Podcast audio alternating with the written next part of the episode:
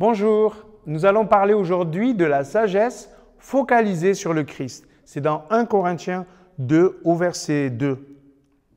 Car j'avais décidé de ne rien savoir d'autre durant mon séjour parmi vous que Jésus-Christ, et plus précisément Jésus-Christ crucifié. C'est pourquoi je me suis présenté à vous faible et tout tremblant de crainte. Mon enseignement et ma prédication n'avaient rien des discours de la sagesse humaine, mais c'est la puissance de l'Esprit divin qui en faisait une démonstration convaincante.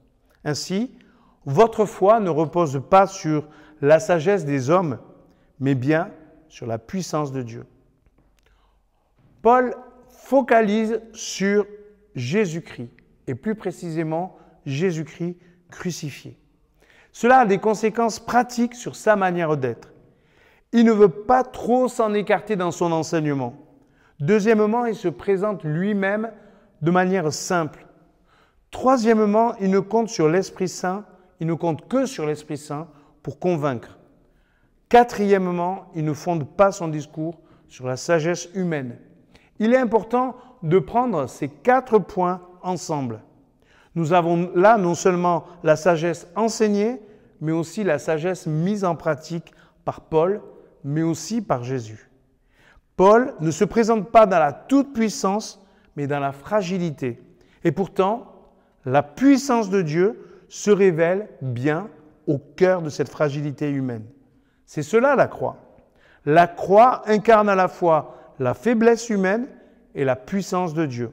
Elle, est la démonstration que l'humain a vitalement besoin de la présence de Dieu pour exister.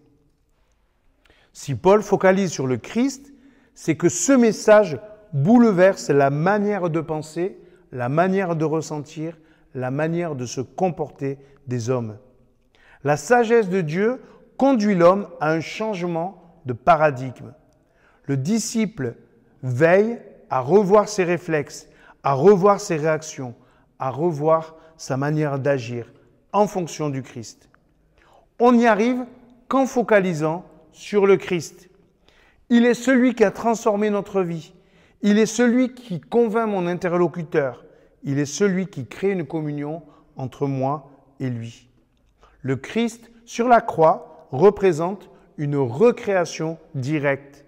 Dieu vient en Jésus-Christ, vient par son esprit produire le miracle de la recréation. Les miracles ont leur importance. Ils ne font pas que valider l'authenticité du Christ, mais ils font aussi une recréation en nous, une recréation de notre cœur, une recréation de nos attitudes, une recréation de nos intentions.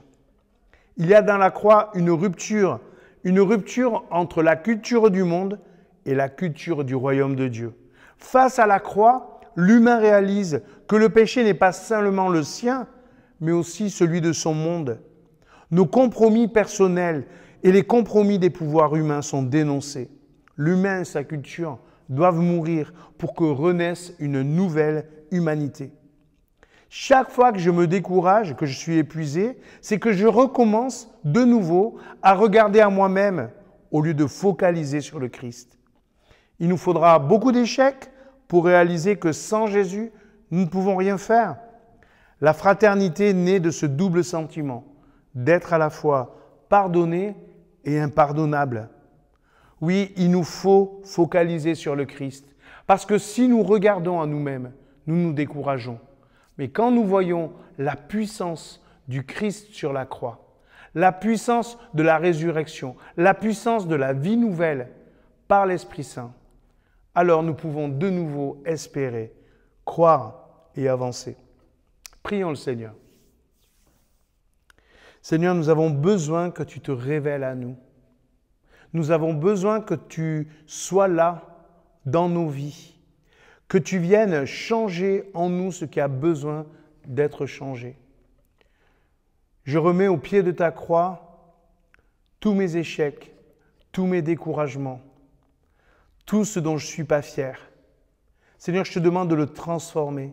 Je crois que tu peux faire de moi une nouvelle créature et j'ai besoin aujourd'hui que tu le fasses pour moi. Amen. Bonne journée et à demain.